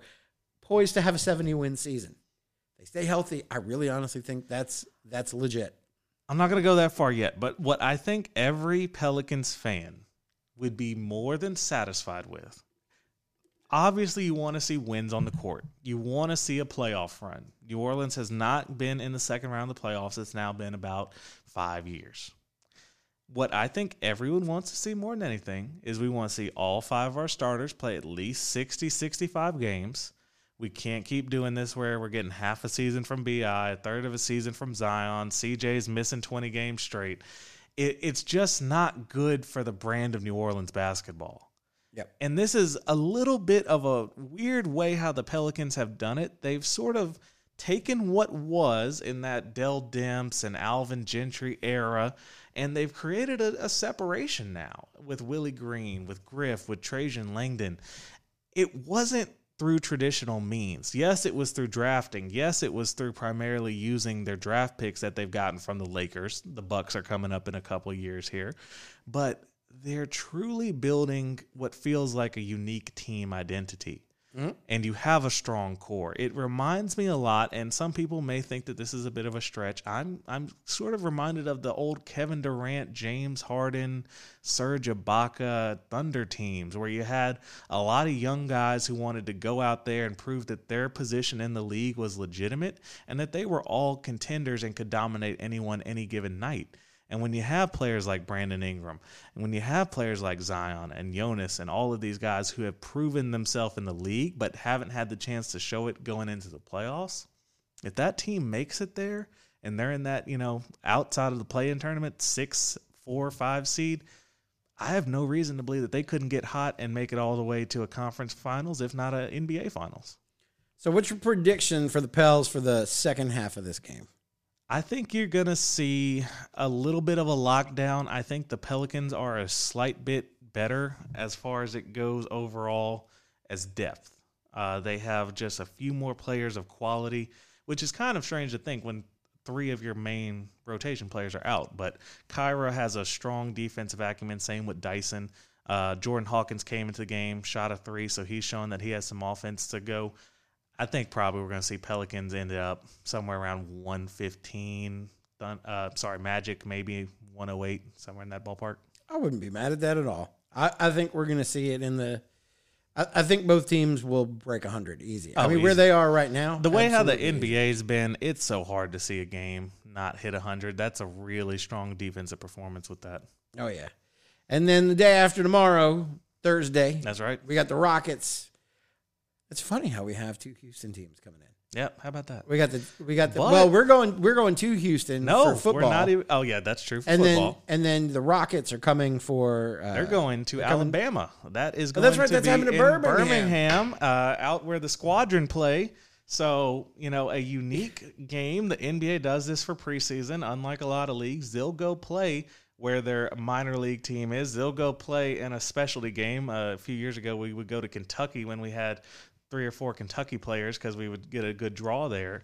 I, I, would love to see the Pelicans go play at Duke. By the way, Brandon Ingram, Zion, get Coach K to come out for a day and just let them go crazy in Cameron Indoor. That'd be a wonderful time. That'd be pretty cool. But uh, yeah, we'll see. You know, I think the Pelicans they need to play a Southwest Division opponent. Just sort of get our footing, see how that looks. I think the Rockets are still beneath us overall. Same with the Spurs. Now Wemby's going to be a an absolute juggernaut, and I'm not quite ready for that yet. But yeah. I, I, think it's going to be a fun fun preseason we have ahead of us. It's going to be a good little run, and then we'll uh, we'll come back and we'll talk about the Hawks for uh, for next week. I think it'll be next week. Yep. I think we'll be back in time for that one. Mm-hmm. Actually, Basketball. no, we won't. That's that is on the 14th. When we come back to talk Pelicans basketball, we're going to be talking about the season opener on the 25th. That's right maybe we'll have to talk about this uh, post show. Maybe we'll start making some Pels predictions. A little bit of Pels predictions. Y'all ready to see that? Y'all want to jump in, make some Pels predictions with us? We'll see. That's right. I don't know. where do we talk? Where do we fit it in?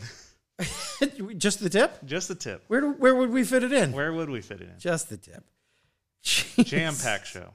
Jam pack show, everyone. How? What's my age again? All right, let's move right ahead. Uh, it's time to look back a little bit at our last week's predictions. We talked about somebody had a pretty good week this week. We both Whoa. actually had a pretty good week this week. Yes, we did. we collectively uh, had a had an impressive week this week. I'm surprised at both of us. We're starting with La Tech at Western Kentucky. The final for that game was 35 to 28. Donald, you said uh, it was it was Kentucky, by the way, was the winner in that one. Western Kentucky. Western Kentucky, correct. Now we both said La Tech, so because we both said La Tech, nobody won on the basis of correct team, so we go to point differentials. Thirty-five to twenty-eight was the uh, was the final score. You said thirty-three to thirty. Yep. You were off by four. Four points. That is tough to beat, That is a good run. but I did it. I said thirty-six to twenty-nine. It it I was off by two, one point either way. miracle effort. Wrong team, but still one point either way. So ding for me. Absolutely. Congratulations. Uh, thanks. It's the only one I took this week. UL versus Texas State, 34 to 30. ULL was the final. I said Texas, 38 to 33. Uh, even if I'd have picked the right team, I still would have been wrong. You were impressive in this one. 34 to 30 was the final. You said UL 35 30. You were off by One one, point. point. That's the closest prediction we have had so far. Thank you. Thank you. Thank you. My Thank guy. you. Well done. One point. How about that? Game three SU versus FAMU. It was FAMU 26 to 19. Uh, and again, I picked the wrong team on this one, and I was still off on the point differentials. I said 15 13. Uh, Southern was going to win it. You said FAMU. You were correct. To And. Uh, they won 26 19. You said 27 24. Again, off by only six, only six. less than a touchdown. keeping it, Ding for keeping Donald. it close. Keeping it close. LSU, Missouri. The final was 49 39. I said 45 27. I was off by 16. Brett does a whole lot better with his NCAA simulations. He said 45 to 21. He was off 25. Granted, if it wasn't for the refs, we would have been up 14 points than the final score, and that would have been a more accurate description. Sure. I still would have beat you. I would have I would have beat you on that one. Uh, Donald, you said LSU 44-38. That would be correct. 49 to 39 was the score. Again, off by 6 points. That's how you make a prediction, ladies and gentlemen. You even said 3 sacks, which was wrong. I was yeah, I was I wasn't quite. They had 2 sacks and 2 picks, which is good enough. I'll give you that. Math checks out. And then Saints Bucks was the final game we called uh, New Orleans shocked the Saints socks Pats. off of Saints Pats. all. What did I say? And who predicted Oh, that I didn't- one? I didn't- We're gonna get I that didn't change- out of there. I got so shocked I didn't even I didn't change my Formula notes. stayed the same. I just said Saints. I'm putting it in there. Saints Pats. Thank you. They shocked the socks off of all of us. 34 to nothing was the final. I just want to get that set up. I said 19 to 17 the Saints won. We all thought the Saints were going to win this Yeah. one. I was off by 32. You were off by 33. You said 24 to 23. And somehow Brett, who doesn't watch nearly as much NFL football as he does college, got this one right 27 21. He was only off by 28. How about that? Just four touchdowns. But he beat it. He he still did beat, beat us. us, so So congratulations. to Brett gets a ding Brett. this week as well. Weekly totals. I went one for five. Brett went one for two. Donald, you went three for five. The weekly. comeback hey, season begins. go ahead, flex. Go ahead. That's right, that's Get your flex. Take it now. Because the weekly winner overalls right now, I'm still ahead. 17 for 35. Donald, you've got 15 for 35. You are On the catching way up. back. Brett, five for 14. We are somewhere in the 40s percentage wise. Brett in the 30s. All right. Looking ahead. Our predictions for this week. We got another five games to Five go. games. Before we do predict, are we doing LSU prediction now? Uh, That's- not right right You now. did Okay, it. never mind. Never mind. But we we will. We we're gonna get there. LSU is one of the big three. We always do LSU we right before we the do the lead up for a wonderful SEC matchup. Yeah, for real. We'll get we'll, We'll get, get there. there. We're gonna start with Nicholls hosting Northwestern. Yep.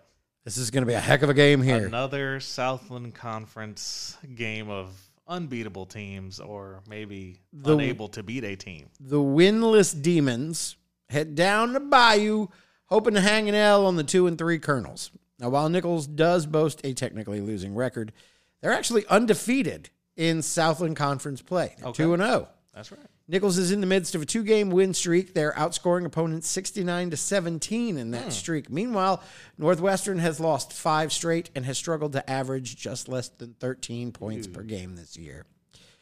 I think it's going to be a good day to be a Bayou boy. I'm calling Nicholls in this one 33-13. Okay, so Nicholls so far has rebounded from what was a bit of a rough start. And you look at Northwestern, they've played some in state opponents. They've played, uh, I believe, La Tech and ULL so far. Both, obviously, a different level of football, not quite as strong. Here's the thing Nicholls at home, it's a big tailgating scene. I don't know if you've ever been down there on a game day. They liked it. Baby boy, I grew up down That's there. right. I used That's to bike right. to E.D. White High School That's right. straight from the country club through the Nicholls campus to get there. Don't tell me I don't know Nicholls. hmm So, look, They put my name on the field. on the field, I mean, it's not. I mean, it is technically my name, but it's not mine. It's not your name, yeah. Look, I'm gonna take Nicholls here, and it's gonna be a little closer than it should be. I'm gonna take them 27, Northwestern 23. Oh, okay. Yeah, a little closer than it should be. 27 23. I dig that. All right, this next game is going to be one for the Oh. ages. Keeping it in the Southland Conference. The conference leading Lamar Cardinals fly into Hammond, America to face the also winless Lions Lions. of Southeastern. Southeastern's, uh, they were last year's Southland Conference champs, and this year they'll be lucky to win a game. If they do, sad as it is to say, I don't think it's going to be this I don't one. think it's this week. Just like Nicholls, Lamar's playing well when it counts. They're in the midst of a three game win streak. And if there's a litmus test between the two, it's HCU. Mm. Both teams have faced HCU already this season. Southeastern lost 34 to 19, whereas Lamar won 21 to 19. There is one thing that concerns me about Lamar in this one, though, and that's after beating the Lincoln, California Oaklanders, Okay, who are 0 and 7 in Division Two this year. just unveiling new schools every week here. Uh huh. That's what we do. That's what we do. Just keep listening, y'all. Uh, they beat them 38 nothing. Their wins against Houston Christian and Northwestern were actually not all that convincing. Lamar, despite being undefeated in conference, is three and three on the year. That could easily not have been the case. How does that saying, Brett, go? If it bleeds, We can kill it. Yeah, but I don't believe the Cats catch the birds this weekend. I'm going with Oh. Lamar 31 17.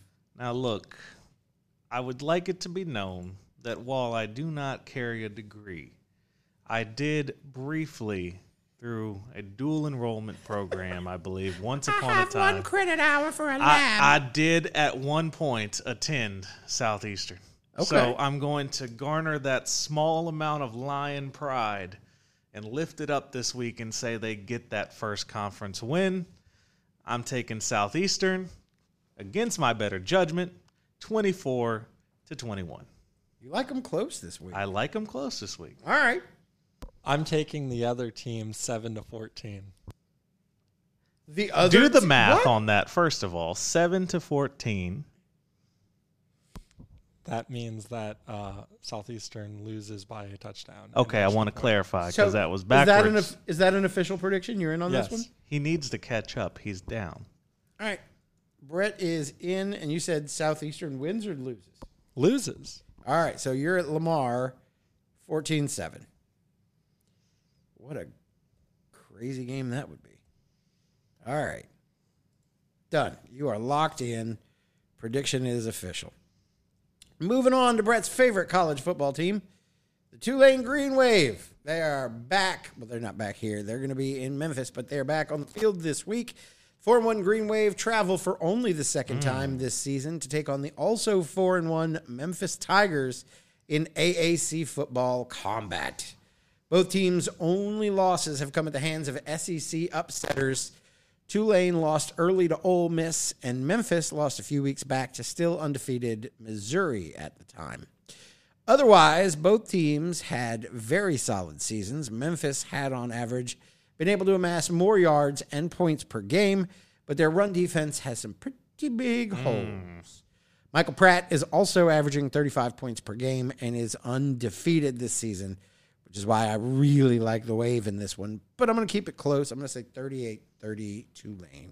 So we have Tulane going into the Liberty Bowl. That's bowls, waves, toilets have water, and bowls wave roll around the bowl. Taking Tulane, it's going to be 41 to 28. What? Yep. Okay. There you go. Piggybacking off of my prediction again. Three points more and two points less. That's right. All right. All right, turn on your mic. This is the part of the show you've been waiting for. Okay. Okay, I'll. Okay, no, no, take it you away. go. Take it go away. right ahead. Yeah. I just want to say to all of you beautiful LSU Tiger fans out there who are probably thinking, Wait a minute. Wait a minute. What about the ugly ones? I mean, there's Shut up. There's no, no, such no, thing no, as an ugly reason- tiger fan. Everyone's There's a beautiful. reason there's Alabama Elephants and LSU Tigers. Wow. Okay. All right. Well, this Anyway. was great. It was nice. We just got Yep. canceled. So, with that being said, you beautiful LSU Tiger fans, I have to say this. A lot of people think this is just another home game, just another SEC game. No, it's not. Because conference realignment has, as I have predicted, ruined football and specifically the LSU Auburn rivalry. People, we talked about rivalries earlier LSU Florida, LSU Tulane. I don't think there is a single team in the last 20 years, or more like 25 ish years, oh, more like 30, I'm getting old, that has had as many crazy events as LSU Auburn has. Um, I have them written down on my phone because I am lazy and do not have that great of a memory. So, conference realignment has made it where LSU and Auburn post this game will no longer for the foreseeable future have a regular season game. And that's terrible. Because last year Brian Kelly LSU Bama it was beautiful. Two earthquakes happened.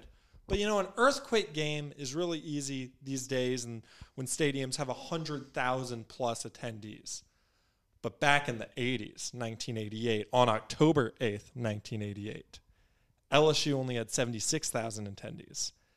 Despite that, Auburn, number four Auburn, up six points, two seconds left in the game. We throw the ball.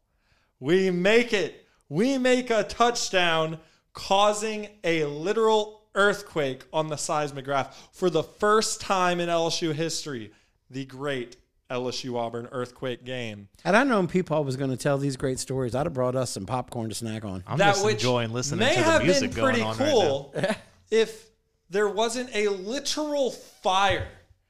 The stadium barn burner game, that which I will surely have footage playing of right now, was a game where LSU won 1915, but despite it being a close game, in the fourth quarter, a lot of people's attentions were engaged not at the football game, but the literal fire because a bar near campus just was burning and the flames are so high you could see it from the stadium, but we didn't care because it's an SEC matchup with a rival school.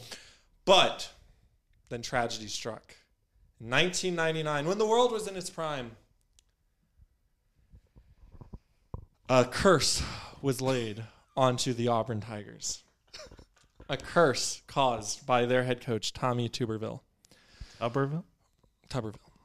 When that monster, that demon, if you will, um, decided disrespectfully not only to score 41 points on LSU, who could only answer with seven, but he gave a cigar to each and every member of his team who walked up to the 50 yard line, lit it up, and put it out right on the eye of the tiger. Why do I feel like that curse that he talked about was something that he himself levied? Like uh, Well, the one was- voodoo spell No, producer no, Brett it- ever it- cast. It was a curse because for more than 20 years, every time they played at Tiger Stadium, they lost since that game. it's not a curse. They pissed off LSU. I, I suppose so. But you know what? I will have to give Auburn credit because in 2013, I, as well as a lot of the country, rooted for them because they had God on their side. Um, there Wait a minute. What school did Tim Tebow play for? oh, sorry, I was Florida. I know. Yeah, That's but a Cam um, Newton reference. In, in twenty, in twenty, no, seriously, they they really did because they had not one, not two, but several miracle games. Who can forget the beautiful picks? Sorry, kick six, where Bama kicked the ball, they ran it all the way back for a touchdown, or the Georgia miracle, they they throw it. Last play of the game, it hits off the shoulder of a Georgia player into the hands of an Auburn player for them to win the game. And no one beat them during the regular season, except they played us at home this year. And this was after the cigar game curse. And you know, they had Cam Newton, but we were miles ahead of him. Less miles, that is, because Shout out David at St. that Romain. game in 2013, the only team to beat them under regular season play until the national championship was Les Miles and his Fine Tigers of LSU 35 21. And I got to say this because of this 99 cigar game, all of you Tiger fans, I I want you to go out, get your stogie, get your favorite cigar, and get ready to smoke it after If you game are of legal age, if you are of legal age. And, and I'll tell you why. Because they claim to be tigers, but they're confused. They don't know what they are. They're, they're the Eagles one day, they're the Tigers another day, they're the Plainsmen another game. And I went to Auburn last year, and I and I learned something critical when I went there. I said, "You guys aren't the real Tigers. We are." And they and they said, "Yes, we are." And I said, "Okay, do you have a tiger on your campus?" And they said, "Yes, we do." And they walked me down to see a statue of Aubie No, the no, tiger. No, no, no. And I saw the statue, and I was like, "Oh, that's real interesting." Well, the show is called Boots to Balls, and one of the reasons I knew Yep, we I knew do it. that. I knew it. LSU has a statue in front of Mike's cage. Go check it out. Picture here, future producer Brett. Can we please use the biologically correct term? My tiger of LSU, Mike the tiger, the real tiger in the SEC, Would has, not have been featured in the Barbie movie. has testicles. It has huevos. Is anatomically Aubie, correct. Anatomically the tiger that has no balls, and I can confirm by this picture side by side comparison. I am going to put in a post, and I would also just like to add, just for funsies, that while at Auburn, they have a tradition where every year they TP Toomer's Corner. It's a uh, tree, the, the Yeah, sacred yeah. tree that which Bama fans, the one time I ever respected them, actually poisoned. Um, but they For legal it reasons, he did not and say they that. they threw um they, they throw TP over at every game. Well, me and Broblez, uh, my brother, were there, and we um we took some uh, purple and gold toilet paper and TP'd it and had beer cans thrown at us. And then they, as chasing us, screamed, they're going to steal our cotton. So we jumped over their cotton field and stole their cotton. I still have their cotton to this day. But That's an admission. um, This is another one of those. Why do we? This is the Why do we- why do we give him a mic? microphone? So? I recommend for this last beautiful game to get your cigar, smoke your stogie, do it on campus, even if they say not to. Smoke Again, your legally, stogie we wherever you recommend want because, like Mike, you should be ballsy. You should be a stud, and you smoke your stogie wherever you want to. This is not an official uh, actual advice. This is uh, for comedic effect. Anyway, whatever disclaimer, legalese. So I think LSU is going to win this game, and I hope they win because this game is important, and Tiger fans need to understand why it's important. all right, fans, tune in next week to see who our new producer is. what the hell? Producer Brett has been put on like- a seven week suspension. Some people from Auburn came down and found him. They just, yeah. I mean, while in town. Good gracious. For legal reasons, we did not actually take their cotton. I just happened to have come home with a bunch of handfuls of cotton from Auburn, I mean, from around the area of Auburn, Alabama last year. From acetaminophen bottles bought in an Auburn CVS. Yes. No. All right. Well, did you know like that there's a game to predict? Yeah, I feel like I don't even need to give a lead into that no, one. I Sweet think I think we're there. Well, because this this truly is a historic. Like all jokes aside, this truly is a historic game. It is the last regular season game of this rivalry. It is the last cigar game for the near future. So smoke your stogie and enjoy it. Are we are we sure about that though? Are we sure that one hundred percent? It it is not so there is no longer the permanent opponent. Right. in the so they're not going to be the permanent opponent, but they could still be. It could an be opponent. years. It we don't Right. know how long it'll be. For the near future, Same with Mississippi It is- State. They are no Yeah. longer as, going to be. as as we know for the near future and it's disgraceful that the SEC is getting rid of divisions and more importantly getting rid of these great rivalry games due to Texas and Oklahoma that's not even in the southeast I personally enjoy making Oklahoma fans cry on about a five year basis. but it's funner to I'm make them cry in the postseason We'll do both. true Why not make them cry in the regular season and keep them out because of the I love that they always get overhyped every year most likely go to the playoffs and then why they do they play a real Why in the world are we butt kicked. talking about them anyway? They're not even. All right. Anyway, the 10 LSU minute long prediction. Auburn. Thanks for the lead in. Because I, I had a, a, a great mascot reference here that Yeah. you just. I, I don't know if you set me up or you walked all over. I don't it, even know. It's another true Louisiana Saturday night tiger fight in Death Valley when the Auburn War Damn Eagle Tiger Plainsmen come to play. It's another SEC opponent, despite being unranked and winless in the SEC. Uh, it is going to pose some challenges for LSU. Auburn is three and two on the year. Last week they were one touchdown short of taking the two-time reigning national and SEC champion Georgia Bulldogs to overtime. And despite being beaten by A and M by double digits, it was by no means the blowout they put on UMass or Samford. Mm. If there were a trap game for LSU, I honestly think that this might could be it. As they travel up the alphabet backwards, LSU's got Auburn, then Army, Oh. then Alabama. How about that? I'm going to give you all a second to go through that alphabetically backwards. Of course, there's going to be a lot of focus on Bama, but it won't mean nothing if they can't get past Army and Auburn first. The LSU D line needs to be ready for Auburn's rushing attack that's averaging 202 hmm. yards per game.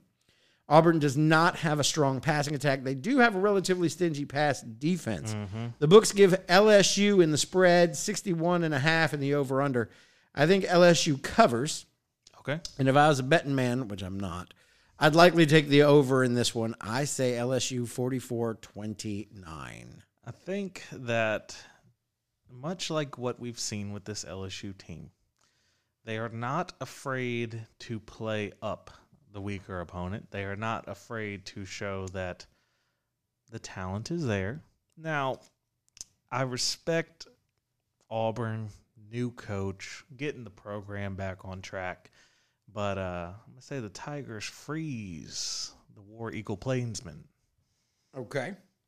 LSU 55. Woo! Auburn 17. Speak it into existence. I ain't mad at that. I hope you're right. I, I hope my prediction is wrong. I hope you're right. oh, wait, you actually do have a prediction for this one? I have to. I have two. Or three. Well, you're Oh, gonna you have played to the say- game? I know, right? Whoa. I can. I can be responsible sometimes. All Um, right, responsible He Brett. really wants So- to catch up. he um, needs to. Uh, I played the game. It was typical Heisman difficulty BS, if you know what I'm talking about. There was six picks on LSU, um, but the, the the the final score did not reflect it. LSU won 14 to 12. However, we had 135 rushing yards versus Auburn's negative 15 and 129 passing hmm. yards versus Auburn's 51. So I did a lot better than that final score. So I wanted to clarify. Oh, thanks for the clarification. Thank you. With that being said, I think LSU's going to be in the 40s. I would say 48 to I'm going to say 28. 48 28 LSU. Strange score. But I as hate all of always, y'all. as always, the defense is going to step up. The offense is going to step up. LSU by 50. LSU by 50. Always. Always. I'm at 44 29. He's like, I'll take uh, 48 28. That sounds good and One dollar, Drew. vaguely familiar. All right, last game of the week Saints Texans. And welcome back, my nervous optimism. Yes. After hosting the Texans in that aforementioned preseason loss, the Saints now travel to Houston for one where it matters. The Texans are two and three this season, with their most recent contest being a 21 to 19 last second field goal loss to the Atlanta Falcons. They put up some impressive wins against Pittsburgh and Jacksonville, who we'll have next up mm. on the docket. And they have taken some tough L's from Indy and Baltimore. CJ Stroud, here come those stats I was talking about earlier. He's having a pretty decent season, all things considered. 500 more passing yards than Derek Carr so far this season. He's not even quite as accurate, though. Stroud is currently 114 of 186. That's a 61.3 completion mm-hmm. percentage. Derek sitting at 98 for 150. That's a 65.3 percentage. CJ Stroud's thrown seven touchdowns to Carr's four. Okay. And CJ is yet to throw an interception, but he's also yet to face a defense like ours. Their defense isn't bad, though, either. They're currently plus five in turnovers. We're only plus three. We are the 12th greediest defense in the league. They're the fifth. But they do like to give up yards, allowing 346 yards per game. If our D can put the D in dominant, I think we come back with another win, but I doubt it's going to be a day in New England. I think we're going to get back to close football here. Uh, and I'm going to pick the Saints 20 to 13. Okay. So here's the thing with the whole situation. I think the Texans have been playing a risky brand of football because they really don't have anything to, you know, stand up on. It's sort of, you know, a new era again, like we were talking about with Auburn. They can do whatever they want. They just have to get their quarterback some reps and he has to feel good. So far, he's been record setting good. He's going the longest without an interception by any quarterback in modern NFL history passing up some big names in the past couple weeks. So here's a twofer for you, a two pack. Okay. We're going to go Saints 27, All right. I like that. Texans 19. Okay. Not mad at that. That's the one for. What's the two for? Within the first three quarters of this game, CJ Stroud will throw his first interception. I like it. Two, Oh, you're even picking who's going to get it. Marshon Lattimore. CJ's first pick, Marshon Lattimore. Before the fourth. Okay. And if all that happens, I need to get a new day job. If all that happens, uh, I'm going to get you to pick my Powerball numbers again. All right. You in on this one, or am I going to regret this one too? His mic is still plugged in? Okay, so We um, haven't gotten a new producer. yet. as we all know, Dallas is America's team. We're playing Houston. I meant Houston is. Uh, you can tell my NFL knowledge. Houston is not America's team. Houston isn't even Texas's team. Oh well, then uh, Saints by twenty-one to seven. Okay, 21 7. 21 7. Okay. You're laughing over there. I am. Because if that comes, if that hits, I Then, swear. yeah, yeah. I You don't even know what you're doing. You're just picking random ass numbers. I was right last week.